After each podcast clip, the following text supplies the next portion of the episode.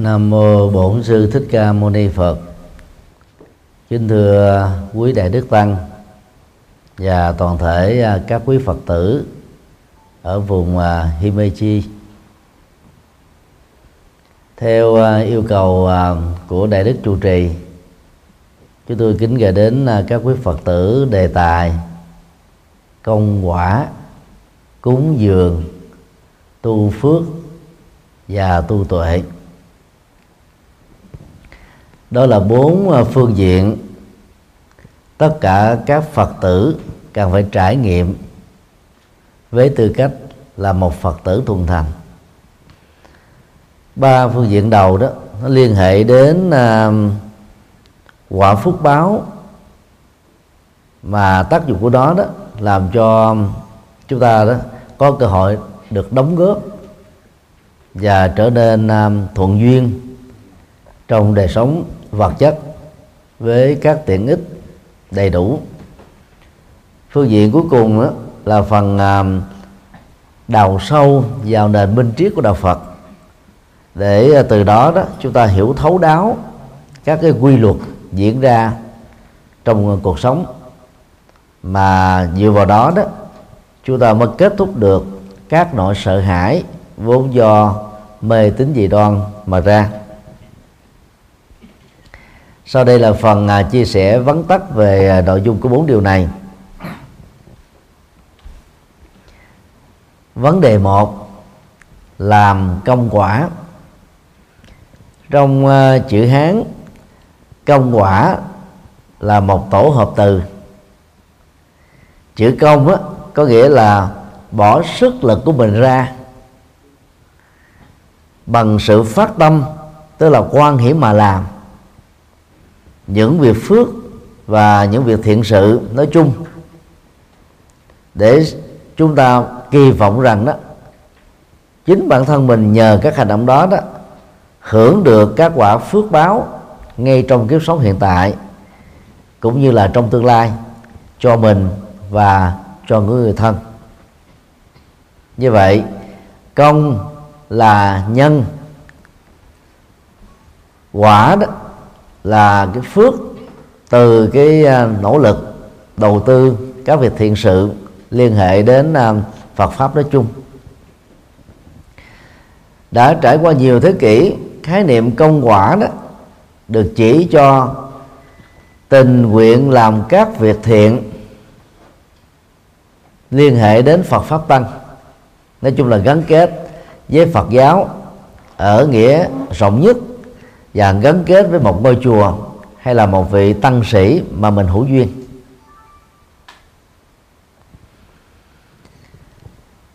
Thông thường nhất công quả được hiểu là vận thủy, ban xài, tức là múc nước, bữa củi. Và thế niệm này chỉ chung cho các hoạt động khác như là nấu cơm, dọn dẹp, quét, vệ sinh những gì mà mình có thể làm được khi chúng ta có mặt tại một ngôi chùa. Và những điều đó là rất cần thiết. Trong vòng à, 5 năm trở lại đây đó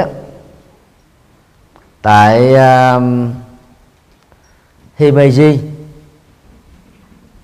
và à, thành phố mà chùa Hòa Lạc có mặt đó thì đại đức nhuận phổ đã hy sinh cái thời gian của một nghiên cứu sinh, đầu tư công sức, tâm huyết cho cộng đồng có cơ hội gắn kết nhau và có được à, đạo tràng để tu học.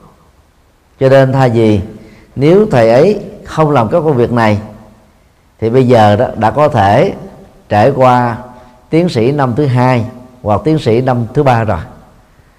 Thì điều đó Ờ, đại đức chủ trì cũng đang làm cái công việc mà phật giáo gọi là công quả.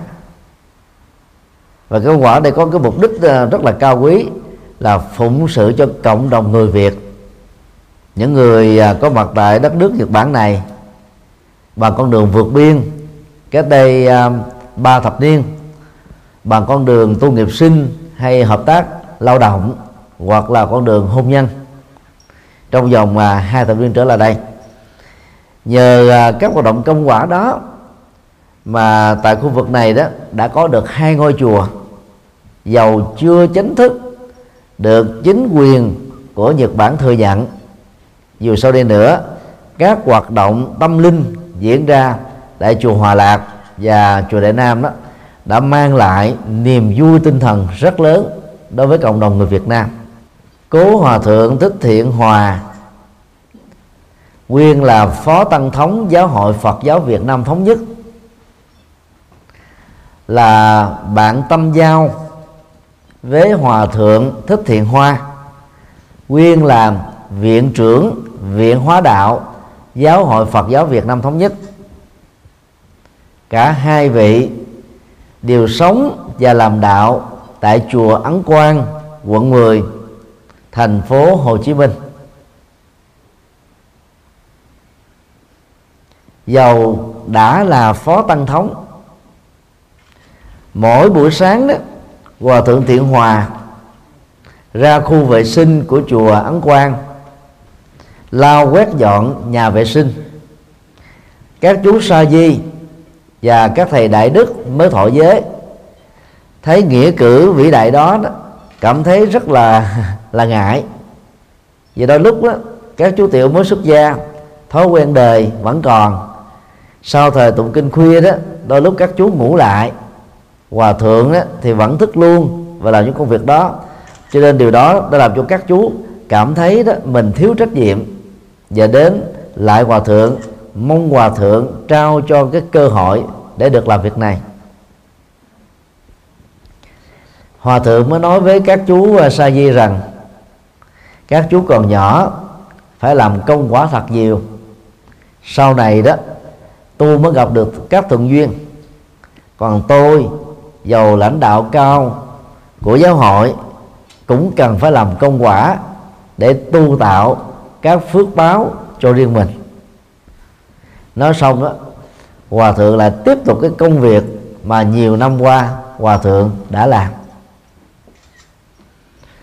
chùa ấn quang vào giai đoạn đó đó là nơi mà các học tăng đến từ mọi miền của đất nước. Cứ sau khi kết thúc một khóa học, các vị học tăng đó trưởng thành trở về quê hương xứ sở của mình để truyền đạo. Và lớp học tăng mới, trẻ trung ở các tinh thần khác tiếp tục đến để cư trú. Và cứ như vậy, ai đã từng ở tại chùa Ấn Quang đều biết rất rõ hạnh nguyện đặc biệt của trưởng lão hòa thượng thích thiện hòa. Quét dọn nhà vệ sinh ở những nơi công cộng là công việc nếu không khéo, rất dễ dẫn đến cảm giác nhòm gớm. Phần do chúng ta tống khứ từ cơ thể của mình ra, chỉ trong vòng vài giây sau, với cái mùi của nó, chúng ta đã cảm thấy khó ngửi rồi phân hoặc nước tiểu của người khác. Mùi xú quế tạo ra cảm giác khó chịu cho người không phải là chủ nhân của nó. Là một bậc cao tăng qua những vật sự to lớn của giáo hội và của chùa ẩn quan và thượng làm những công việc mà đôi lúc nhiều phật tử tại gia đi chùa còn chưa muốn làm. Và bằng tấm gương cao quý đó đó các học tăng tu học tại chùa ẩn quan vị nào cũng phải cố gắng ngoài thời gian lên lớp học Phật học. Còn lại đó đều nỗ lực trong một ngày là một thiện sự gì đó một phật sự gì đó ngoài cái sự phân công còn là bằng thái độ tình nguyện. Đến chùa um, sinh hoạt tu học. Nếu chúng ta trông đợi rằng là mọi thứ trong chùa đã được hoàn chỉnh hết đó, thì đã tốt cho mình nhưng vấn đề đặt ra là tiền thuê nhân công bản địa với giá thị trường đắt đỏ. Chắc chắn một ngày công nhật đó không dưới 200 đô. Cho nên à, đại đức trụ trì đó đã rất khéo léo, tạo cơ hội thuận lợi để cho tất cả những người Việt Nam đang sống và làm việc tại Nhật Bản, nói chung và khu vực nói riêng có được cơ hội góp một phần công sức của mình cho việc tạo dựng ra hai ngôi chùa.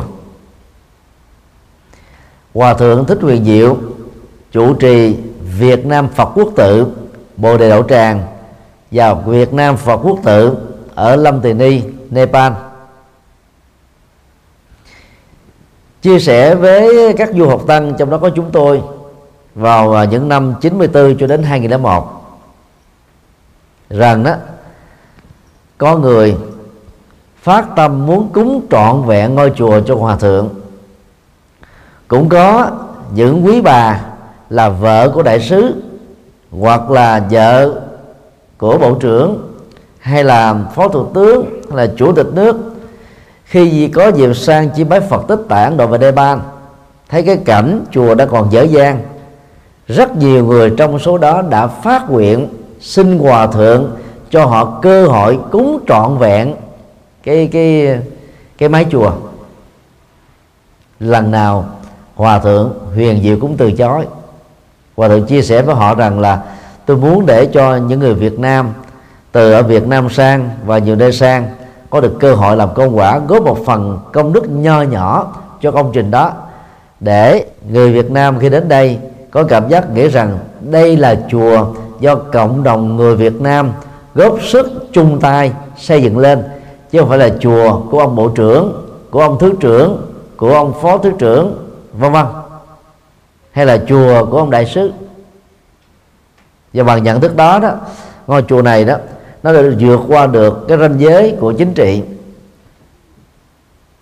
Cộng đồng người Việt Nam ở hải ngoại, đến đó chiêm bái cộng đồng người Việt Nam ở trong nước đến đó thường tá túc lại, gặp gỡ hòa thượng, trao đổi, đàm đạo về Phật pháp.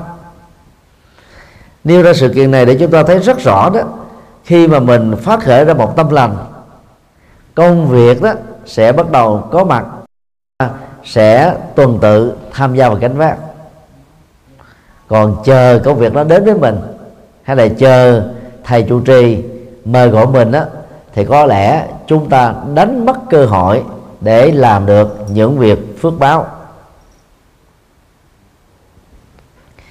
Ngày nay, do tính đa dạng của các công việc, làm công quả tại chùa bao gồm rất nhiều các lĩnh vực như sau. Thứ nhất là tham gia xây dựng chùa. Trong giai đoạn mà mọi thứ nó đang còn rất là xa lạ, sơ sài với bắt đầu. Thì cái công sức đóng góp nó trở nên là rất có ý nghĩa và giá trị. Thứ hai tham gia nấu bếp dọn dữa làm công quả trong những cái ngày có phật sự của chùa như quý vị đã từng làm trong uh, vài năm qua. Và hãy mạnh mạnh dạng tiếp tục phát nguyện làm công việc đó. Dĩ nhiên những người làm công quả đi trước có kinh nghiệm, nên dẫn dắt những người đi sau tiếp tục cái công việc này. Để thay vì một người làm, công việc đó phải mất 5 giờ. Bây giờ năm người làm, công việc đó chỉ còn một giờ. Nếu có 50 người làm, công việc đó chỉ có 10 phút. Bằng cách này đó, chúng ta tạo cơ hội và cấu thành một cái mạng lưới. Người nào cũng bỏ công sức, tạo điều kiện cho chính mình, gây tạo những phước báo lớn, công đức lớn. Thứ ba, tham gia các công việc dân phòng của chùa, quản trị của chùa. Và thậm chí mình có thể à, tổ chức những cái lớp học tiếng việt miễn phí cho con em người việt nam đang sinh sống hoặc là sinh ra tại đây hoặc là sinh ở Việt Nam từ nhỏ và định cư đây ở tuổi thiếu nhi. Có được cơ hội giữ gìn được ngôn ngữ và văn hóa Việt Nam. Ngoài ra đó còn có hàng trăm loại các cái công việc mà khi chúng ta có tấm lòng, nên mạnh dạng đến gặp thầy chủ trì để tình nguyện. Và khi tình nguyện đó, chúng ta nên tự giới thiệu về mình, sở trường và cái nguyện vọng mà mình cần làm là cái gì để thầy chủ trì theo đó mới phân công và thỉnh mời cũng như là đặt trách chúng ta cho các cái công việc thích hợp. Để làm được các công việc này đó, ta cần phải mở cái tầm nhìn rộng. Đừng nên nghĩ rằng là tôi không phải là đệ tử quy y với thầy trụ trì, cho nên tôi không làm công quả ở chùa này. Các công việc đó để dành cho các đệ tử quy y trực tiếp với thầy trụ trì làm mà thôi. Đó là nhận thức cục bộ gắn liền và có hệ quy chiếu với ngôi chùa và thầy tôi. Đang khi chuyện phật đó nó đòi hỏi chúng ta có tinh thần rộng mở, mỗi người nói kết nhau, như là con chung một nhà, làm những việc đáng làm và có giá trị.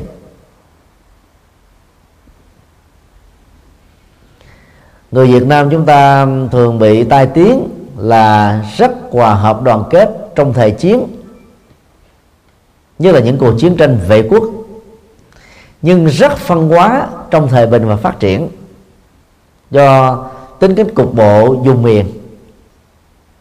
Và thói quen này đó nó để lại những cái ám ảnh không tốt đẹp ở um, những người và ở những nơi mà chúng ta có làm việc hoặc là chúng ta đang sinh sống.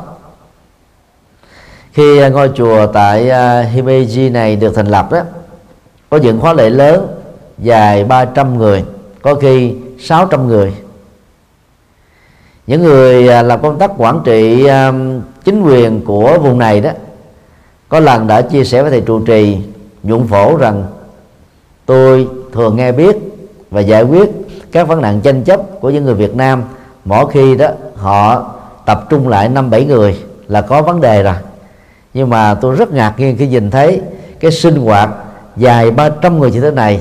Ai nấy đều quan hỷ và trong tinh thần hòa hợp đoàn kết việc đó trong nhiều thập niên qua tôi chưa từng chứng kiến. Cái ấn tượng tốt đẹp đó sẽ tạo điều kiện rất thuận lợi cho chùa Đại Nam này có cơ hội được phát triển vững bền ở trong tương lai. Nói cái khác là khi có chất lượng tâm linh trở thành chất keo hàng gắn đó, thì cái công việc mà chúng ta đến chùa để làm công quả đó, nó làm cho chúng ta bỏ quên đi hết và gạt bỏ ra một bên hết những sự dị biệt về dùng miền những sự dị biệt về cái nguồn gốc mà chúng ta quy y ở chùa này, chùa nọ. Và những cái dị biệt về cá tánh cũng như là lối sống. Chúng ta đến vì một phận sự chung, đó là làm thế nào để xây dựng cho được ngôi chùa mà trong nền văn hóa Việt Nam thường gọi là đất vua, chùa làng, phong cảnh vùng không riêng gì ở Nhật Bản, khắp nơi trên thế giới đất bao giờ cũng thuộc về cái quyền quản lý của nhà nước. Nên gọi là đất vua.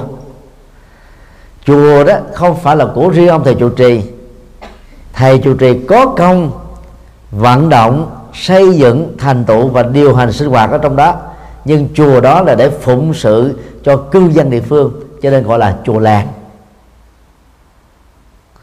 và nội dung ở trong chùa đó là tâm linh cho nên gọi là cảnh bục. Vào chùa đó chúng ta rũ bỏ được các nghiệp trần nghiệp phàm nghiệp khổ đau nghiệp phiền não. Chúng ta hứng lấy được những cái giá trị um, hân hoan hạnh phúc an lạc tự tại thoải mái thảnh thê. Cho nên đến chùa đó là đến với phong cảnh bục. Mặc dầu phong cảnh chùa Việt Nam ở Nhật Bản nói riêng và nhiều nước còn lại trên năm châu lục nói chung là không bằng được với các ngôi chùa do các thầy ở bản địa xây dựng. Vì do là những khó khăn về tài chính kinh tế và nhất là cái cộng đồng mà à, di cư không thể nào có được cái thuận lợi về phương diện kinh tế văn hóa và tôn giáo để có thể xây dựng được những ngôi chùa quy mô và tầm vóc được. Dù sao đi nữa vào chùa Việt Nam có nghèo khó khăn chúng ta vẫn thấy được cái phong cảnh bục cái chất liệu mục giá trị mục ở trong đó. Và do đó tham gia sinh hoạt bằng à, thái độ phát tâm đó chúng ta đang làm công quả cho cả cái, cái cộng đồng người Việt Nam. Như vậy khi làm một Phật sự dưới hình thức công quả cho một ngôi chùa thực tế là chúng ta đang phụng sự cho cả một cộng đồng trải qua nhiều thế hệ chứ không giới hạn trong một khoảng thời gian nhất định nào đó.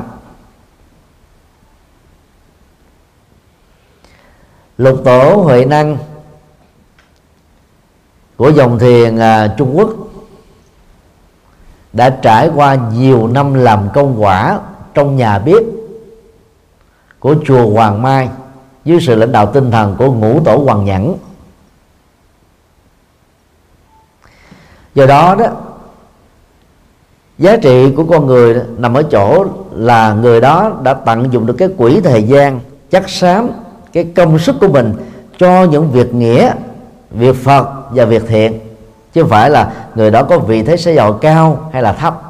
Như một số tôn giáo và cái khuynh hướng của người phàm thường quan niệm như thế. Chính vì thế, khi chúng ta lột bỏ được cái cái tôi của mình vào trong chùa để làm công quả, thì lúc đó đó, chúng ta sẽ làm được rất nhiều việc có ý nghĩa cho mình, gia đình và cho cộng đồng Việt Nam năm à, 2006 chúng tôi có dịp đi à, tham dự lễ cúng dường thiên tăng hội ở tại Đài Bắc. Đó là lễ cúng dường cho một ngàn tăng sĩ quốc tế và ở trong nước. Chúng tôi rất ngạc nhiên khi à, được tài xế lái xe giới thiệu cho đoàn biết đó, họ đó là CEO của một tập đoàn lớn họ có đến mấy chục nhân viên lái xe cho họ. Nhưng đến ngày cúng dường thiên tăng đó, thì họ muốn mình có được cơ hội làm công quả trực tiếp, chứ không phải là ra lệnh chỉ đạo cho nhân viên của mình làm nữa. Và lúc đó đó, họ đóng vai là một phật tử thuần thành. Đến với pháp hội để làm công quả thôi, chứ không phải là đến để ra lệnh. Và rất ấn tượng, một sân vận động khoảng 50 ngàn chỗ ngồi một ngàn vị tăng sĩ. Mỗi một chiếc xe Mercedes loại tốt chở trung bình chỉ có ba tu sĩ thôi. Và mỗi người cầm một cây dù che các vị tăng sĩ đi vào vị trí của um, nơi đã được uh, an bài. Chỉ trong vòng chưa đầy hai chục phút năm mươi mấy ngàn phần cơm đã được phát hết tất cả các thành viên có mặt ở trong uh, là hội trường. Và nghi thức cúng dường trai phạn được diễn ra một cách rất là trang nghiêm và trọng thể. Thành phần lãnh đạo của ban tổ chức đều là những nhân vật có tiếng tâm lớn trong xã hội và cộng đồng. Nhưng mà họ vẫn không bỏ qua cái cơ hội để làm thêm các công quả công đức cho các phật sự. Và khi nghĩ tưởng đến những điều đó đó thì à, chúng ta những người xa quê hương có người đã thành công trong việc lập nghiệp có người đó vừa trả nợ dứt được căn nhà có người đó thì dứt được ba chục phần trăm năm chục phần trăm bảy chục phần trăm có người đó thì vẫn đang tập tễnh từng bước đi rất khó khăn và để áp lực tại một uh, đất nước mà nền kinh tế và thương trường của đó uh, xảy ra một cách đó là là lộ trừ khốc liệt. Dù sao đi nữa ở vai trò về thế xã hội nào khi chúng ta có tâm thiện nhất là tâm phật thì những việc bình thường cũng có thể trở thành là có giá trị lớn. Cho nên đừng có suy nghĩ rằng là việc này quá nhỏ không xứng với tầm tri thức của tôi bằng cấp của tôi vai trò vị thế của tôi cho nên tôi không làm. Hãy tạo cơ hội để được làm những việc đáng làm và cần làm. Điều hai, phát tâm cúng dường. Phát tâm là khái niệm mà nghĩa đây của đó là mở tâm mình ra, mở lòng mình ra dang rộng cái tâm mình ra để chứa đựng con người và tất cả mọi loài. Cúng dường là đọc trại âm của từ cung dưỡng, mà nghĩa đen trong chữ hán đó là cung cấp và dưỡng nuôi. Thông thường đó, người trung quốc có thói quen sử dụng khái niệm cúng dường để chỉ cho việc hiến tặng sở hữu tài sản hợp pháp của chúng ta, bao gồm tịnh vật, tịnh tài, cho một vị tăng sĩ. Tức là xem vị tăng sĩ đó có đạo đức trí tuệ cao hơn là thân phận của họ. Đồng thời, người trung quốc có thói quen dùng từ bố thí để chỉ cho việc hiến tặng sở hữu tài sản hợp pháp tương tự cho những thành phần cơ nhở bất hạnh, tức là cái cái cái phước của họ, đạo đức của họ và trí tuệ của họ có thể thấp hơn người phát tâm hiến cúng đó là cách dùng từ có ít nhiều tố chất phân biệt đối xử. Thuật ngữ Bali và Sanskrit giống nhau khi dùng chữ Sangha Dana tức là phát tâm cúng dường cho tăng đoàn. Tăng đoàn là thuật ngữ chỉ cho bốn vị đã thọ giới phẩm tỳ kheo hoặc là tỳ kheo ni, tức là chính thức làm đại đức hay là sư cô. Mà giới hình của họ là cao quý có đủ năng lực để hướng dẫn tâm linh cho những người phật tử tại gia. Như vậy sangadana dịch sát nghĩa cúng dường trai tăng là một nghĩa cử cao thượng mà người tại gia đó dành tiền bạc và dành tịnh tài tịnh lực để giúp cho cái cái cái sự tu học của các vị xuất gia chân chánh đó, trở nên thuận lợi để họ không phải bận tâm đến việc tìm chén cơm manh áo như bản thân mình. Vào thời đức phật, theo nền văn hóa của ấn độ, xuất gia theo đức phật hay đi tu theo bất kỳ một trường phái, sa môn hay đạo bà la môn nào.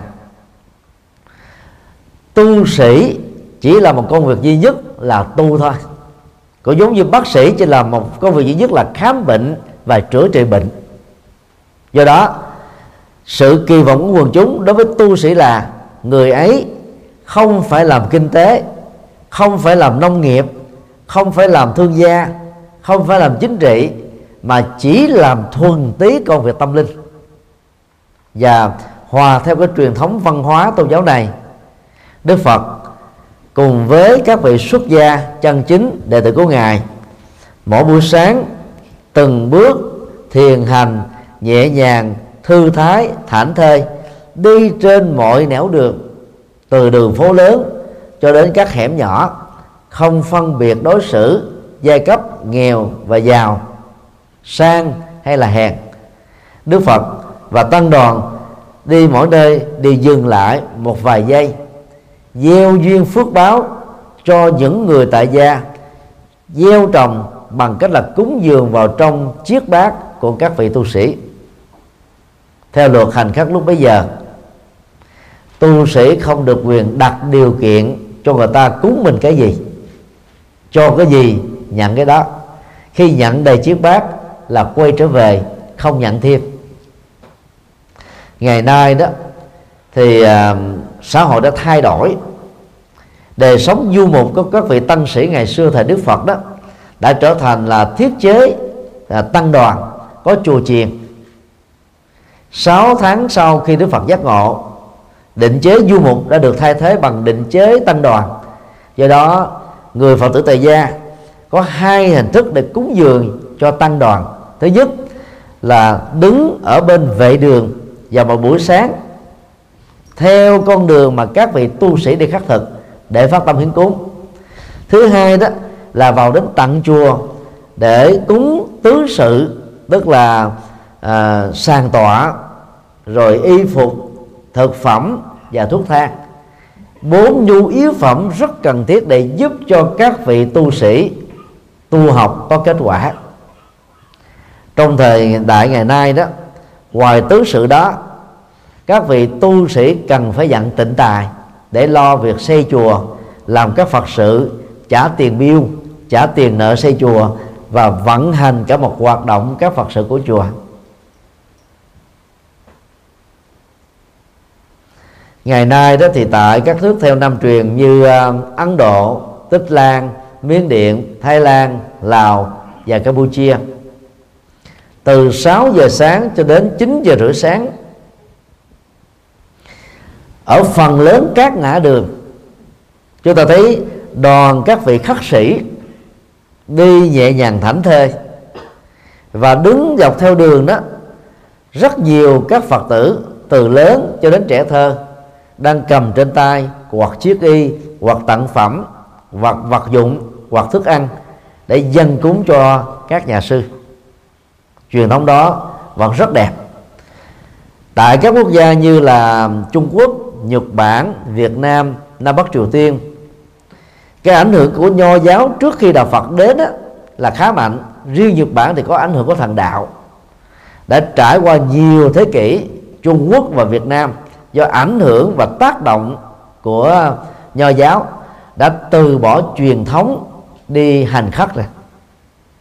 Bởi vì những nhà do cực đoan lợi dụng vào truyền thống đi hành khất này nói xấu các tu sĩ như là những kẻ ăn sinh lệ thuộc vào tín đồ như là một ký sinh sùng, trở thành dây tùm ghế ờ, đối với xã hội. Và do đó, các vị tu sĩ đã theo chủ trương nhất nhật bất tác nhất nhật bất thực. Một ngày không làm thì ngày đó không ăn.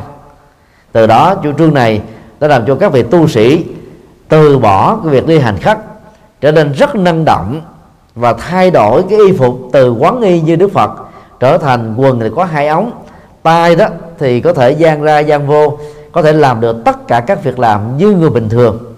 Để ngoài cái việc tâm linh, đạo đức, giáo dục xã hội, các vị tân sĩ cũng có thể làm được những việc mà những người dân có thể làm. Từ đó, người dân theo định chế của do giáo thấy rất rõ các vị tu sĩ Phật giáo tốt và cao hơn mình ít nhất một cái đầu từ nghĩa đen cho đến là nghĩa bóng. Nhờ đó mà cái cái cái cái thiết chế tăng đoàn bắt đầu được thay đổi theo một chiều hướng hòa nhập với văn hóa bản địa nơi mà đạo Phật có mặt như một thực thể tâm linh mới.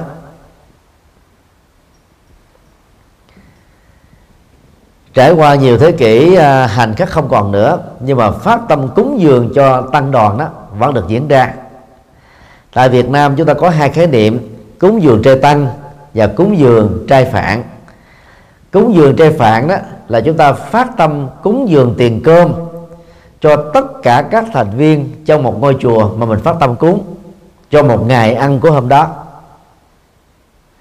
Hiện nay đó, theo à, thị trường của Việt Nam đó một vị tu sĩ ăn giảng đơn, ngày ba cử, sáng lúc 6 giờ trưa lúc 11 giờ chiều lúc 5 giờ thì tiền chợ trung bình á, cho một vị là ba chục ngàn đồng. Tức là tương đương một đô la hoa một đô la rưỡi Hoa Kỳ.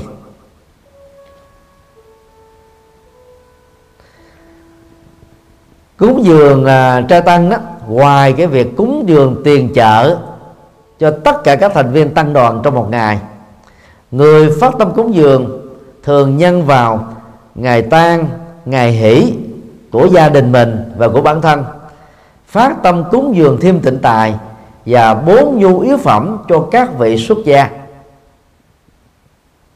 Và việc đó là hoàn toàn tùy hủy phát tâm chứ không phải là bắt buộc. Và bằng cách này đó các vị tu sĩ mỗi ngày sáng đó thì lo học Phật chiều đó thì làm các Phật sự của chùa thời gian còn lại là phân công ra để làm các công việc nhập thế độ sinh. Nhờ đó mà việc Phật sự gắn liền với cái, cái, cái công việc của xã hội. Cho nên đó, người tại gia trực tiếp hứng lấy được những cái đóng góp to lớn của cộng đồng tăng đoàn. Do đó các quý phật tử à, tập thói quen cúng dường để gây tạo phước báo cho bản thân.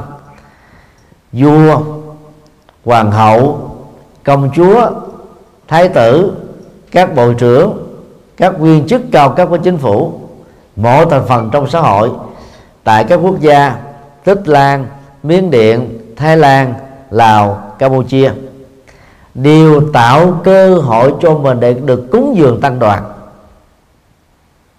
Khi mà cúng dường, một vị tân sĩ dù mới xuất gia một vài tháng vẫn bày tỏ lòng tôn kính như là dành cho các vị xuất gia đã lâu năm.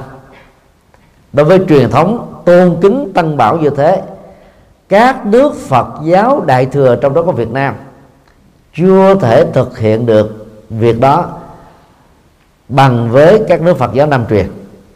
Đây là điều mà các Phật tử ở các nước Bắc truyền nên nỗ lực làm để tôn kính những vị xuất gia cao quý. Vì nhờ có họ từ bỏ đời sống từ bỏ cơ hội hưởng thụ từ bỏ à, mọi cái cơ hội thân thiết xã hội là một nhà tâm linh chịu nhiều cái khó khăn để đóng góp cho sau cộng đồng về phương diện tinh thần và đạo đức. Từ đó mà Đức Phật đã chế ra chiếc y của người xuất gia. Có hình thức như là những cái thửa ruộng và kêu gọi cúng dường tứ vật dụng cho người xuất gia, như là cách thức chúng ta gieo mạ vào trong cánh đồng phước báo mà người tự hưởng và gặt hái đó cũng chính là mình và những người thân của mình. Trong à, tất cả các lệnh làm phước thì cúng dường cho chư tăng được xem là có giá trị cao quý hơn hết. Chứ vì thế mà người tại gia ở miến điện dầu hoàn cảnh rất khó khăn trong vòng 4 thập niên qua. Nhưng nếu chúng ta đến các chùa, chúng ta sẽ thấy sự hoành tráng, trang nghiêm, vĩ đại của các chùa tại đây. Diện tích và cái quy mô xây dựng của các chùa tại Miến Điện, nó phải hơn Việt Nam từ 10 cho đến 50 lần. Nghĩa là đi khắp nơi trên thế giới này, phần lớn các chùa Việt Nam là bé và thiếu cái điều kiện để trang trí mỹ thuật một cách đặc sắc như là các chùa ở các quốc gia còn lại. So sánh chùa Việt Nam với chùa ở đất nước Campuchia, một quốc gia mà từ năm 79 đến bây giờ trải qua cái nỗi khổ đau vì phân hóa và chiến tranh nội bộ. Chùa chúng ta chưa bằng một phần mười của chùa dân tộc Campuchia ngay lúc mà ở miền Nam Việt Nam. Còn nhỏ hơn nhiều so với các chùa Campuchia ở tại vương quốc Campuchia. Ngày hôm nay đó thì thầy nhuận phổ đã à, cử um, hai đoàn xe đưa đoàn của thầy đi tham quan um, dương đường Phật giáo thế giới nơi mà vào tháng 11 năm 2008 với tư cách là thành viên của đoàn Phật giáo Việt Nam thầy đã đến đây tham dự và sống 4 ngày nhìn vào các cái công trình um, tự viện của dương đường Phật giáo Nhật Bản nói riêng và các chùa Phật giáo Nhật Bản mà trong 10 ngày qua thầy có dịp được sư cô tâm trí sắp xếp đi tham quan thấy rất rõ là chùa chúng ta bé quá. Cho nên người Việt Nam cần phải xóa được cái khái niệm chùa to Phật lớn. Chùa Việt Nam quá bé Phật Việt Nam quá sơ sài rất nhiều người Việt Nam cứ phê phán là xây chùa to Phật lớn làm gì? Đang khi ngoài đời có nhiều người khổ quá mà không chịu làm từ thiện. Nhiệt tình đó là đặt không đúng chỗ. Tâm linh là cái công việc tôn giáo, phục vụ cho đời sống tinh thần, mà vai trò của nó còn quan trọng hơn là vai trò của đời sống vật chất. Chúng ta không thể hy sinh công việc tâm linh để đổ dồn hết cho công việc từ thiện. Chúng ta cũng cần phải cân phân việc nào làm từ thiện thì làm. Còn công việc tâm linh là chúng ta không thể thiếu. Phải có cái tầm nhìn xa, hiểu biết rộng để chúng ta không rơi vào sự cố chấp và cho rằng là các chùa to để làm cái gì. Đi khắp thế giới, ít nhất là thầy đã có mặt ba chục quốc gia. So với các nhà thờ của thiên chúa giáo tinh lành giáo, chánh thống giáo, anh giáo, đền thờ của hồi giáo và các tôn giáo còn lại, chùa phật giáo bao giờ cũng nhỏ hơn chất liệu xây dựng các đền thờ của các tôn giáo khác là quý hơn rất nhiều so với chất liệu xây dựng tạm bỡ của các ngôi chùa Việt Nam trên toàn quốc và trên toàn cầu. Cho nên, mỗi khi có điều kiện cúng dường chúng ta đừng đánh mất cơ hội. Cúng dường cho việc xây dựng một công trình tâm linh, hay là cúng dường cho tăng đoàn tu học đó, là chúng ta đang gieo các hạt giống phước báo và công đức ở mức độ lớn hơn. Cái giá trị lệ lạc nó rất là cao. Tại Việt Nam đó, một vị à, tu sĩ học chương trình cử nhân Phật học tại Sài Gòn đó, thì mỗi năm đó, đóng học phí chỉ có 3 triệu đồng, tức là tương đương 150 đô Mỹ Kim.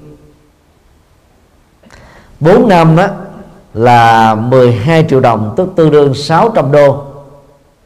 Một cái khoản tiền rất nhỏ so với việc mà chúng ta cho con em mình đi ăn học.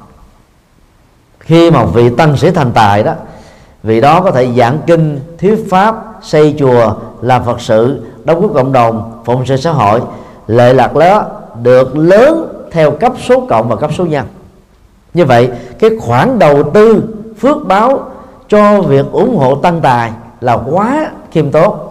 Nhưng mà cái thành quả đạt được là rất lớn và đó lúc là không thể nghĩ bàn. Cho tôi tạm uh, sánh ví cái việc mà cúng dường cho tăng đoàn. Đúng đắn đó là một hành động nhỏ nhưng lại có kết quả lớn và giá trị lớn đó là khoản đầu tư có cái cái khoản lợi rất là lớn, giá trị rất là cao. Thành phố Hồ Chí Minh à, là nơi mà trường Phật học được xem là điển mẫu và đạt tiêu chuẩn nhất trên toàn quốc. Vì đây đó có nhiều vị cao tăng, nhiều vị tăng sĩ đi học khắp nơi trên thế giới, về giảng dạy lại cho các thế hệ con cháu và đàn em là các tăng ni trẻ. Năm nay đó thì à, ban giám hiệu của học viện Phật giáo Việt Nam tại thành phố Hồ Chí Minh nơi mà thầy đang làm phó viện trưởng quyết định sẽ tổ chức tu học nội trú cho tăng và ni. Để cho các tăng ni đó không phải mất quá nhiều thời gian từ chùa đi đến trường từ trường về chùa rồi mất quá nhiều thời gian cho các cái công việc tín ngưỡng mà đôi lúc là chưa cần thiết trong giai đoạn học có đủ thời gian công sức tâm quyết để học triết lý trên trường lớp và ứng dụng triết lý đó trong đời sống thực tiễn thuộc khuôn viên của học viện. Dự kiến là vào à, ngày à, 25 tháng 8 2015 sắp tới, thì có tối thiểu 500 tăng ni sẽ học nội trú tại đây. Trung bình đó, mỗi một người đó ăn rất là khiêm tốn trong một ngày là 30 ngàn đồng thì một buổi chợ ăn đó, cho 500 người, trung bình là 15 triệu, tức là 750 Mỹ Kim. Và một tháng như vậy đó, trung bình phải ờ, tốn khoảng 450 triệu, tức là khoảng 22.000 đô la Hoa Kỳ. Và dĩ nhiên là học viện đó thì đang, trong quá trình xây dựng các cơ sở, mà còn quá nhiều sự thiếu tốn cho nên là không thể nào lo cho sởi được cái phần chi phí cho ăn uống đối với tăng ni. Do đó đó cũng là một cái cơ hội rất quý để cho tất cả các phật tử gieo hạt giống phước báo vào trong ruộng phước qua hình ảnh của các vị tăng ni trẻ đang tu học tại Việt Nam. Đối với à, các vị à, du học tăng, thì cái chi phí du học nó cao hơn là ở trong nước. Và học ở nước ngoài đó, thì cái lợi thế về ngôn ngữ và phương pháp luận sẽ giúp cho du học tăng đó mở được tầm nhìn xa, hiểu biết rộng. Cho nên đó, sau khi tốt nghiệp về nước hoặc ở lại định cư để làm phật sự, thì thường thành quả phật sự của các vị đi du học cao hơn và thành công hơn. Đối với những vị kém may mắn hơn về phương diện này. Cho nên à, thông qua việc đó đó, chúng tôi cũng kêu gọi các vị phật tử hữu duyên, tức là tiện tặng việc chi tiêu của mình, để dành một cái khoản tiền cúng dường cho à, học phí và cái sinh hoạt phí đối với các tăng ni sinh du học. Không riêng gì ở Nhật Bản và nhiều nước ở trên thế giới. Hiện nay thì à, tăng ni Việt Nam đi du học và trên toàn cầu là khoảng 400 vị. Riêng ở tại Ấn Độ đó là 250 vị đang làm thạc sĩ phó tiến sĩ và tiến sĩ. Chi phí du học tiền ăn, tiền ở, mỗi tháng tại Ấn Độ trung bình chỉ có khoảng 300 cho đến 300 rưỡi đô la là có thể tồn tại được. Do đó à, phát tâm cúng dường trung bình à, 3.000 cho đến à, 4.000 đô, một năm đối với một vị. Trong vòng 3 năm sau, chúng ta sẽ đào tạo ra một vị có thạc sĩ Phật học. Và thêm 3 năm nữa, chúng ta sẽ có một vị tiến sĩ Phật học hoặc là các ngành học liên hệ với Phật học. Đó là những cái cơ hội mà các Phật tử tại gia nên suy nghĩ và nên khôn khéo để tạo cái phước duyên cho gia đình mình. Và đây cũng là cách chúng ta làm cho cái cộng đồng Phật giáo Việt Nam ngày càng hưởng được các lệ lạc từ chất xám của những vị du học thành tài đó.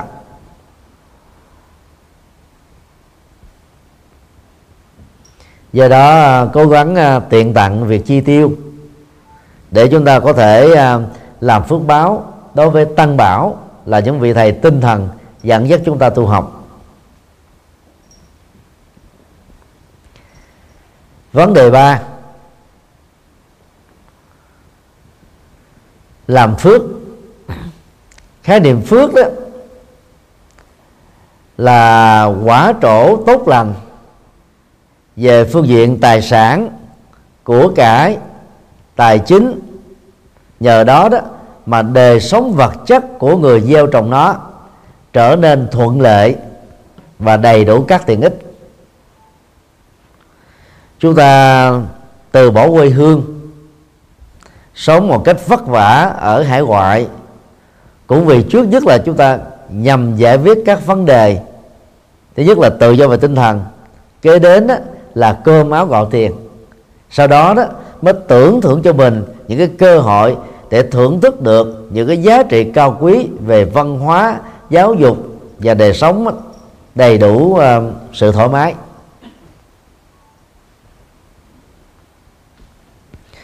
Đang khi ờ, trên ờ, hành tinh này đó, có rất nhiều người rất vất vả làm việc nặng nhọc, nhưng đôi lúc không thành công và cũng không thể có được một cái khoản dư nhất định như là làm việc một cách ổn định ở hải ngoại. Rằm à, tháng giêng năm 2013 chúng tôi à, được bộ y tế giao làm trụ trì của chùa Tượng Sơn ở huyện Hương Sơn tỉnh Hà Tĩnh. Nơi mà mấy thế kỷ trước á, Hải thượng lãng ông Lê Hữu Trác là người trực tiếp điều hành việc xây dựng chùa và ông đã có trên 24 năm cuối đời. Bốc thuốc từ thiện, trị bệnh cho rất nhiều người khổ đau tại đây. Gắn bó với ngôi chùa này trong vòng 2 năm qua đấy thì chúng tôi nhận thấy rất rõ huyện Hương Sơn nói riêng, Hà Tĩnh nói chung và nhiều tỉnh thành ở miền Bắc và Bắc Trung Bộ, hoặc là ở những vùng sâu, vùng xa, vùng Tây Nguyên của Tổ quốc Việt Nam. Cái nghèo đó vẫn còn đeo bám và trở thành nỗi ám ảnh cho cư dân ở rất nhiều nơi khác nhau. Riêng á, ở huyện Hương Sơn và một số tỉnh thành khác thì một năm đó người nông dân lam lũ dành dụm được 2 triệu đồng là quá khó khăn. Một ngày họ cũng làm việc 8 cho đến 12 giờ. Tất bật nhưng mà không dư được khoản tiền nào hết. Cũng may đó, những người nông dân này có sức khỏe rất tốt. Nếu lỡ mà bị bệnh, vốn không mua bảo hiểm, thì không biết lấy tiền đâu ra để mà trị liệu y khoa, giải quyết các vấn đề của sức khỏe và tuổi thọ. Trai làng ở những vùng này, sau khi à, đến tuổi 18 tốt nghiệp được lớp 12 phần lớn bỏ xứ đi vào Nam để lập nghiệp. Mỗi tháng đó, họ gom góp được khoảng chừng là 3 cho đến 4 triệu đồng tiền lương. Chi tiêu một cách tiện tặng 1 phần 3 dành dụm 2 phần 3 để gỡ về gia đình nuôi cha mẹ già. Và có nhiều người, một năm đó, chỉ về được quê hương của mình, trung bình là 3 tuần lễ thôi. Những người trung niên đã rời khỏi quê hương vài chục năm cũng như thế. Như vậy, một năm 12 tháng, họ sống ở đất khách ít nhất là 11 tháng rồi. Chỉ còn 3 tuần đến một tháng Tết thì họ mới về từ quê hương thôi.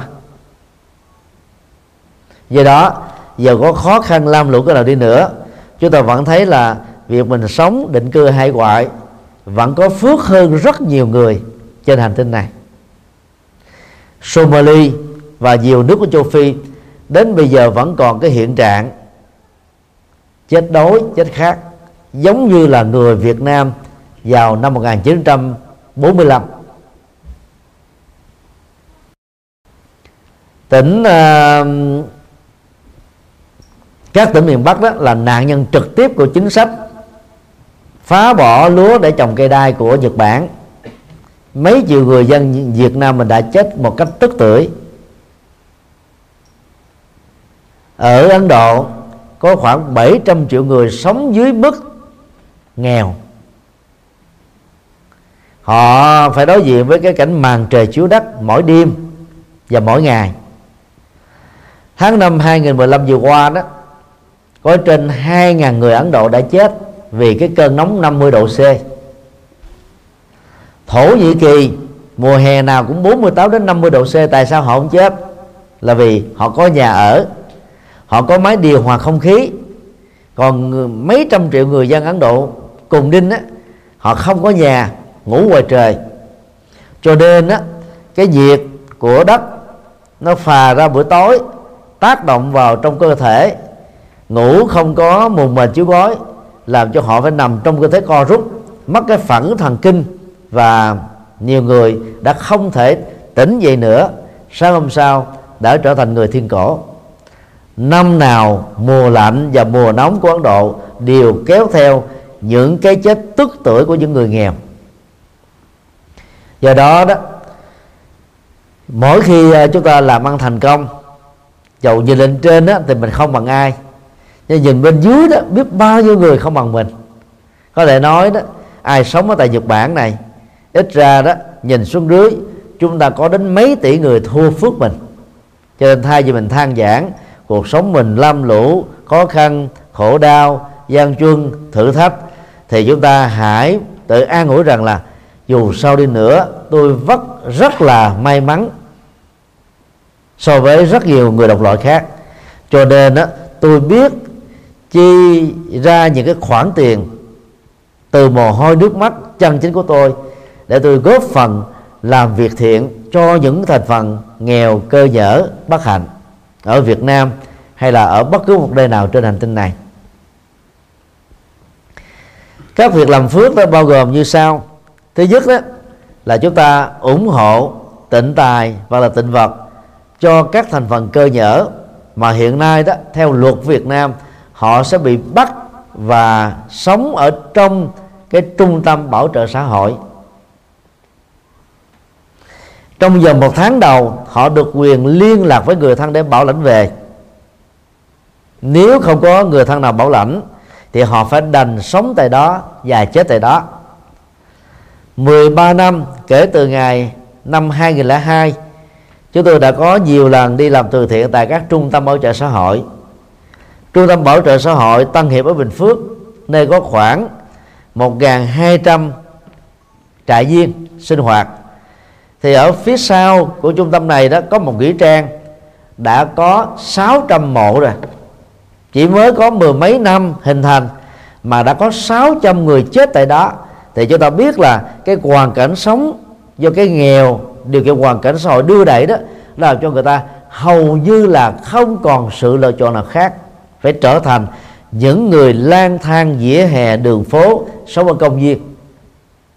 Và theo luật Việt Nam đó, để an toàn xã hội, bớt đi cái nạn trộm cắp, xì ke, hút chích và rối loạn xã hội, thì người ta phải đưa những người đó về để trợ cấp và nuôi ở trong một trung tâm.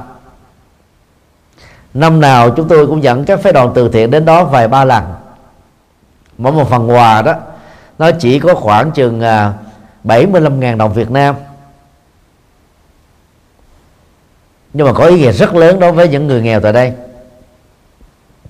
Khi chúng ta nhìn thấy cái cảnh mà họ trân trọng để tiếp nhận một cái tặng phẩm trị giá chẳng bao nhiêu. Thì cái lòng hạnh phúc của mình nó sẽ được dâng trào. Ở chỗ đó là chúng ta bỏ ra một cái khoản gì đó, cái giá trị của cái sự đóng góp đó là thiết thực hiện tại. Chúng tôi thường khích lệ à, những mạnh thường quân phát tâm làm đó, hãy đi cùng với đoàn đến những cái nơi đang phát tặng quà từ thiện, để họ mục kích thấy cái cảnh trạng đó thì khi trở về lại nơi nhà và nơi làm việc đó người ta cam kết với việc thiện sự hơn. Còn nếu mình chỉ khoảng một khoản bỏ một khoản tiền ra để nhờ người khác làm chúng ta không có, có xúc cảm tâm linh về vấn đề đó. Cho nên sau việc đó chúng ta có thể nghĩ rằng là các việc thiện tôi làm quá đủ rồi tôi chưa từng phạm pháp tôi chưa từng làm việc ác cho nên tôi không cần thiết phải làm thiện sự nữa. Nói như thế là đúng về luật nhưng mà nó sai về tình người do đó, mỗi khi có điều kiện, chúng ta hãy dành một cái khoản tiền, công đức nho nhỏ để giúp cho các mảnh đề bất hạnh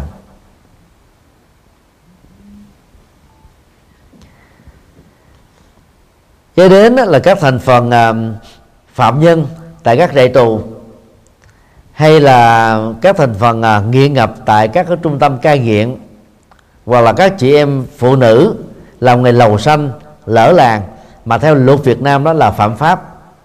Chúng tôi may mắn là có mặt và thuyết giảng Phật pháp ở ba cái cái uh, khu vực vừa nêu.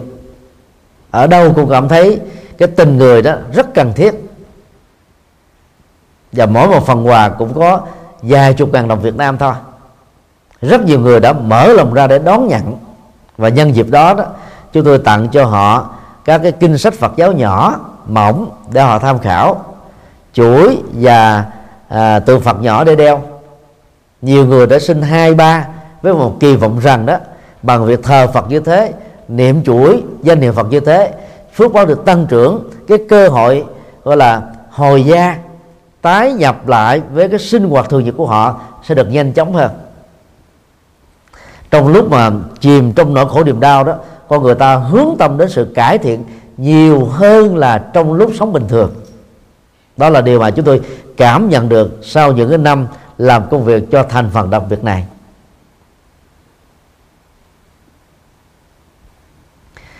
Riêng uh, thành phố Thái Nguyên trại giam Sơn Phú 4 nơi mà chúng tôi có 5 lần thuyết giảng cho 5.500 phạm nhân đó thì các uh, uh, phạm nhân dưới sự, sự khích lệ của uh, uh, giám thị trại giam họ đã dựng lên một cái Phật đài bằng đá cao 10 mét, bằng chính bàn tay khéo léo của họ. Nhà khách của trại giam này đó, làm giống như là một nhà chùa. Có hoa sen, có bát chánh đạo, có các biểu tượng phật giáo. Nếu đi vào cái khu vực này mà không được giới thiệu trước, người ta lầm nhận rằng là mình đang có mặt ở trong khuôn viên một ngôi chùa. Ngoài ra trại trại giam còn có uh, là quan âm đài rồi hồ sen rồi những cái câu phật ngôn. Lần đầu tiên chúng tôi nhìn thấy trong một trại tù xã hội chủ nghĩa tại Việt Nam có được những cái cái cái, cái cảnh Phật như thế. Giá mà trên toàn nước Việt Nam và nhiều nơi trên thế giới mô hình đặc biệt này được nhân bản phổ biến hóa. Thì lúc đó đó cái nỗi khổ niềm đau của con người nó nó sẽ vơi đi rất là nhiều. Vì hố sâu, tường cao, khung hình phạt nặng, không làm giảm đi tội phạm, chỉ có thể ngăn chặn tội phạm ở mức độ tương đối thôi. Cho đến lúc nào tâm con người được thay đổi bằng nhận thức sáng suốt, thì đối các hành vi và lối sống từ từ sẽ được thay đổi theo. Thay đổi nhận thức và lối sống, Phật giáo với triết lý và đạo đức đặc biệt của mình có thể làm tốt phận sự này nhưng rất tiếc đó, vẫn còn chưa có được cái cơ hội về luật pháp để cho sự phối hợp nhịp nhàng Phật giáo đồng hòa với dân tộc để cho các thành phần cơ nhở khổ đau đó đó vượt qua được cái nghiệp bất hạnh của họ. Và thông qua đó, góp phần làm bình ổn xã hội ở phương diện sâu và xa. Cho nên à, làm từ thiện đối với các thành phần đã từng là tội phạm, vẫn có phước báo to lớn lúc đầu khi chúng tôi à, vận động cho chuyến đầu tiên đi vào trại giam K20 đó, nhiều phật tử thường thành nói là, tôi cúng tiền cho thầy làm phật sự, chứ tôi đâu có cúng tiền cho thầy đi giúp cho những cái thành phần tạo ra tội lỗi của xã hội đâu. Chúng tôi đã không à, ngại ngùng. Và chúng tôi biết rằng là một hai phật tử đó từ bỏ chùa ra đi sẽ có hàng chục phật tử mới gắn kết với chùa và quả thực như thế sau à, nửa tháng vận động thôi cái số tiền á, được quần chúng ủng hộ cho cái chương trình quay đầu là bờ tại các trại giam đó nó vượt qua cái kỳ vọng của chúng tôi. Vì điều đó cho thấy là người Việt Nam chúng ta rất giàu lòng từ bi và nhân ái. Có thể trong các cái rối loạn xã hội đó họ đã từng là nạn nhân của các thành phần phạm tội này. Nhưng bằng lòng từ bi và triết lý sâu sắc nhìn thấy được sự thay đổi của kiếp người khi còn sống rất nhiều người đã phát tâm thiện và cúng dường những cái khoản tiền mà họ làm từ mồ hôi nước mắt để với một kỳ vọng rằng bằng chương trình Phật pháp vào trại giam, người phạm tội đó sẽ có thể hoàn lương. Ngoài ra chúng ta có thể làm phước với nhiều hình thức khác, hiến tạng, hiến mô, hiến xác cho y khoa.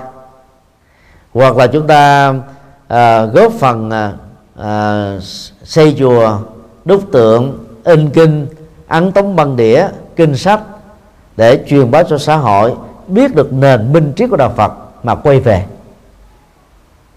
Chỉ cần mở lòng từ bi ra chúng ta có hàng vạn công việc chờ đón mình. Đừng sợ là không có cơ hội để làm phúc. Chỉ sợ là chúng ta bị chết đi hoặc là bị chai cái cái tâm từ bi thôi cho nên mỗi khi mở lòng từ bi ra, thì các công việc thiện sự sẽ trở về và nó nó cần sự đồng hành của chúng ta trên từng cây số. Vấn đề thứ tư, đó là tu huệ. Chữ huệ là đọc trải âm của miền nam, đối với chữ hán là tuệ. Tuệ là viết tắt của trí tuệ. Trong tiếng Bali đó là Panya Sanskrit gọi là Pranya tu tuệ đó là hình thức phát triển một loại nhận thức cao, phù hợp với các quy luật diễn ra trong cuộc sống. Để từ đó đó, chúng ta mới giải phóng được tất cả các nỗi khổ niềm đau do mê tín vị đoan và sợ hãi tạo ra. Ba phương diện tu đầu đó thì thực gọi chung là tu phước thôi và mỗi loại tu phước đó có những giá trị nhất định những đóng góp nhất định rất có ý nghĩa. Nhưng mà tu tuệ đó lại có giá trị quan trọng không kém. Và thậm chí trong nhiều trường hợp đó, nó hỗ trợ cho việc tu phước được tốt và lâu dài hơn. Do đó đó các phật tử cần phải phát triển việc tu tuệ. Trong cái đức phật dạy đó có ba phương diện để phát triển tuệ. Thứ nhất đó, là văn tuệ trí tuệ do học rộng, hiểu sâu, triết lý và đạo đức phật dạy. Và do vậy đó, chúng ta cần phải có hàng dạng các tăng tài, có bằng cấp cao, có hiểu biết sâu, có kiến thức rộng về mọi lĩnh vực. Ngoài Phật học, còn có những lĩnh vực liên hệ khác. Nhờ đó mà việc làm đạo, giảng kinh, thuyết pháp nó trở nên thực tiễn và gần gũi với cuộc sống đời thường. Tư tuệ là trí tuệ do nghiền ngẫm có phương pháp và nghiền ngẫm thấu đáo các nội dung triết lý được Đức Phật giảng dạy. Về phương diện này đó, thì quý Phật tử đã chịu khó tra từ điển trên mạng. Hiện nay đó, tiếng Anh cũng có từ điển miễn phí, tiếng Hán nhiều nhất, tiếng Tây Tạng cũng có và tiếng Việt chúng ta có gần hai chục quyển từ điển Phật học khác nhau. Chỉ cần vào Google gõ chữ từ điển Phật học, Anh, Việt Việt, Anh chúng ta sẽ có hàng loạt các từ điển chuyên ngành để tra khảo và tham cứu. Còn nếu như không quen việc tra khảo trên mạng, các quý vị có thể đến gặp thầy trụ trì và thầy mà mình quy y để nhờ là hướng dẫn. Nhờ đó mà chúng ta có thể hiểu và nghiền ngẫm triết lý Phật một cách chuyên sâu hơn. Tu tuệ là trí tuệ do chúng ta thực tập lời Phật giáo trong đời sống thực tiễn và về phương diện này đó chúng ta nhớ là bằng trí tuệ Phật dạy chúng ta sẽ thấu đáo được bốn quy luật sau đây. Quy luật một là quy luật thời tiết. 24 giờ của một ngày chia làm ngày và đêm. 3, 365 ngày của một năm chia làm xuân hạ thu đông. Và nóng lạnh. Quy luật này diễn ra trên toàn hành tinh này và nhiều hành tinh khác có sự sống của con người. Dầu đức phật có ra đời hay không ra đời, quy luật đó là không đổi thay. Nó có chân là những khác biệt căn bản ở nơi đó. Thì có bốn mùa, có nơi chỉ có ba mùa, có nơi có hai mùa. Ở nơi nào có ba mùa thì đó là quy luật. Ở nơi nào có hai mùa thì quy luật là như thế. Ở nơi nào có bốn mùa thì quy luật nó như vậy là như vậy thôi. Nắm rõ được cái quy luật này chúng ta dễ hài hòa thích ứng với cái môi trường khí hậu thời tiết để chúng ta không bị gọi là khởi lên các cái phiền não và khó chịu. Thứ hai quy luật hạt giống. Trong uh, triết học uh, Phật giáo nguyên thủy đó thì có ờ, chủ trương như thế này. Hạt cam không thể tạo ra gạo hạt gạo không thể tạo ra trái bưởi. Hạt bưởi không tạo ra quả táo. Hạt táo không thể tạo ra con người. Con người không thể tạo ra loài động vật. Loài động vật không thể tạo ra những cái chủng loại khác với nó. Ví dụ, loài bò sát không tạo ra loài có cánh. Loài có cánh không tạo ra loài dưới nước. Loài dưới nước không tạo ra loài bốn chân loài bốn chân không thể tạo ra loài hai chân mỗi một chủng loại sinh học nhất định nào đó theo cái chủng tử của chúng, mà từ kiếp này sang kiếp khác, nó có diễn ra như thế theo một cái quy luật rất là nhất định.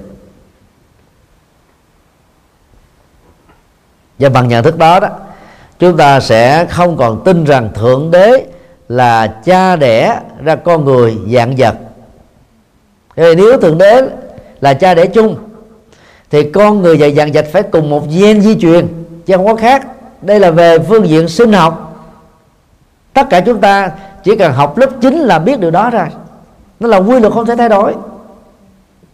Nếu ông thượng đế có gen di truyền về màu da là da trắng như ở châu âu, thì toàn bộ cư dân trên hành tinh này phải là da trắng, không thể có da màu, da đen, da đỏ. Nếu thượng đế là có thật thì con các thượng đế hoặc là con người hết, hoặc là con vật hết, chứ không thể vừa là con người, vừa là con vật, mà con vật là có ba, bốn loại khác nhau. Sanh từ trứng, sanh từ ờ, bào thai, sanh từ ẩm thấp, sanh từ sự biến hóa. Và theo đạo Phật, cái quy luật hạt giống ở trong các chủng loại là như thế. Cha mẹ sinh ra con cái con cái sinh là con chắc con chắc sinh ra thế hệ sau nữa.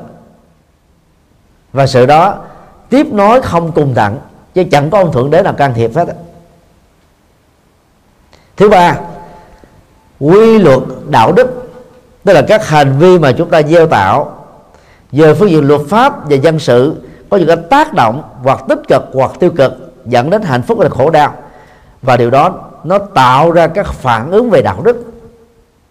Cái đó gọi là quy luật nhân quả hay là quy luật nghiệp quả hiểu được quy luật này đó thì những người tu học Phật đó, tự động cam kết chính trách nhiệm của mình đối với các hành vi đã làm đương làm hay là sẽ làm. Chúng ta không có gọi là à, qua lo chiếu lệ. Chúng ta không có à, làm liều. Dầu luật pháp chưa sờ gái vì chưa phát hiện ra chưa có người tố giác. Người làm xấu nếu qua mặt luật pháp vẫn phải đền tội trước luật nhân quả thôi quy luật đó là chân lý muôn đời. Thứ tư đó là quy luật à, tái sinh. Mọi vật đó bị bảo toàn năng lượng con người đó bảo toàn sự sống. Sau khi chết không phải là dấu chấm cuối cùng con người tiếp tục đi đầu thai ở kiếp sau. Mà thời gian trung bình đó là 10 tháng thời gian sanh non là 8 tháng rưỡi thời gian thời gian sanh muộn đó là 12 tháng thôi. Và hiểu được quy luật này đó thì tự động đó chúng ta sẽ cố gắng làm các việc nghĩa, có tính nhân bản, có tình người, để cuộc đời này nó trở nên có giá trị và hạnh phúc hơn. Theo đức phật đó người có tu học về trí tuệ sẽ hiểu thấu đáo được bốn quy luật vừa nêu. Cho nên đó không mê tín gì đoan, không tin vào thượng đế và các thần linh, không tin vào năm tháng ngày giờ, bao gồm ngày tháng sanh, rồi ngày tháng chết, rồi ngày tháng động thổ ngày tháng ờ, khánh thành ngày tháng lạc thành ngày tháng ký hợp đồng dẫn đến cái tình trạng hoặc hên hoặc xui hoặc hạnh phúc hoặc khổ đau hoặc giàu sang hoặc nghèo hèn. Tất cả những thứ đó bằng ánh sáng của trí tuệ mà đạo Phật dạy chúng ta đều trở nên mê tín và không có thật. Cho nên là tu học Phật á, chúng ta phải đọc và nghiền ngẫm kinh để thoát ra khỏi những nỗi sợ hãi vừa nêu. Nhờ đó đó mình mới sống hạnh phúc hơn, bình an hơn ở trong cuộc đời này. Kính thưa à, các quý phật tử, vừa rồi thì thầy à, trình bày một cách vắn tắt bốn phương diện tu. Tu công quả, tu cúng dường, tu làm phước và tu trí tuệ. Phần tu trí tuệ này đó, nó đòi hỏi chúng ta dành thời gian nhất định để phát triển trí não của chúng ta thay đổi cái hoàn cảnh sống, dù khó, nhưng không phải là không thể làm được. Thậm chí chúng ta có thể về núi được, lấp biển được. Nhưng mà thay đổi cái nhận thức con người, nếu không có trí tuệ, chúng ta không thể tẩy não được. Các cái tập tục văn hóa ảnh hưởng đến phong tục tập quán, chủ nghĩa kinh nghiệm cá nhân, trải qua vài chục năm cái kiếp sống đó nó trở thành giống như là bóng không rời hình, âm vang không tách ra thành tiếng mà chúng ta ứng xử như một thói quen. Và từ thế hệ này sang thế hệ khác, thói quen đó được trao truyền từ cha đến con cái, từ con cái đến cháu chích, từ cháu chích đến các thế hệ tương lai. Do đó đó, tháo mở được nỗi sợ hãi bằng trí tuệ đó là nhiệm vụ rất quan trọng mà suốt một kiếp người Đức Phật đã ưu tư và dành thời gian trọn vẹn cho nó cái chức năng tâm linh quan trọng nhất của ngôi chùa mà các vị tăng sĩ làm, đó là truyền trao trí tuệ cho phật tử tại gia. Khi mình có được trí tuệ rồi đó, tự động chúng ta làm được phước báo. Vì mình biết rất rõ làm phước báo cho xã hội thực ra là làm phước cho chính mình. Chỉ có người dạy lắm mới từ bỏ cơ hội làm phước thôi. Cho nên à, dầu à, tu học có bận rộn cỡ nào đi nữa các quý phật tử đừng bỏ qua cơ hội phát triển trí tuệ. Và để đạt được trí tuệ ngoài ba phương diện, văn tuệ, tư tuệ và tu tuệ. Thì người phật tử tại gia cần lưu tâm, hiểu đúng nhân quả và ứng xử giải quyết các vấn đề bằng tứ thánh đế. Đó là tiếp cận khổ đau, thừa nhận chúng là một hiện thực. Truy tìm nguyên nhân của khổ đau từ à, tham ái, sân hận, si mê, cố chấp thừa nhận hạnh phúc mà đến cao nhất là niết bàn là có thật. Và thực tập bát chánh đạo để kết thúc khổ đau và hướng đến an lạc. Bát chánh đạo có thể được xem là con đường giải quyết tất cả các vấn nạn trên toàn cầu. Do đó, ai ứng xử và giải quyết toàn bộ các vấn nạn của kiếp người bằng tứ thánh đế, người đó được gọi là người sống với trí tuệ. Đó là định nghĩa ở trong kinh tạng Bali nói chung và kinh Trung Bộ nói riêng. Bát chánh đạo chia làm ba nhóm nhóm đạo đức, nhóm trí tuệ và nhóm thiền định. Nhóm đạo đức thì gồm có bốn, lời nói đạo đức, hành vi đạo đức, nghề nghiệp đạo đức và nỗ lực đạo đức. Nhóm thiền định thì gồm có chánh niệm, tức là làm chủ các giác quan trong đi đứng làm ngồi. Chánh định đó là thực tập và tâm vua, tâm thanh tịnh, tâm xả như là chân không để uh, nội dung tâm linh đó nó được thanh cao rũ bỏ các khổ đau.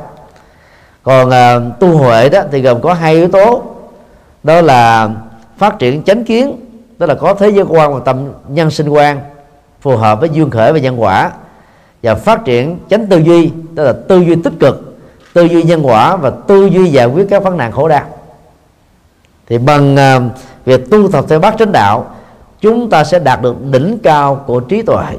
Thì đó là điều mà các quý phật tử tại gia giàu bận rộn, đừng đánh mất cơ hội giúp cho mình có được trí tuệ trong sáng và soi sáng. Kính chúc à, tất cả được an lành trong chánh pháp và hanh thông trong cuộc đời.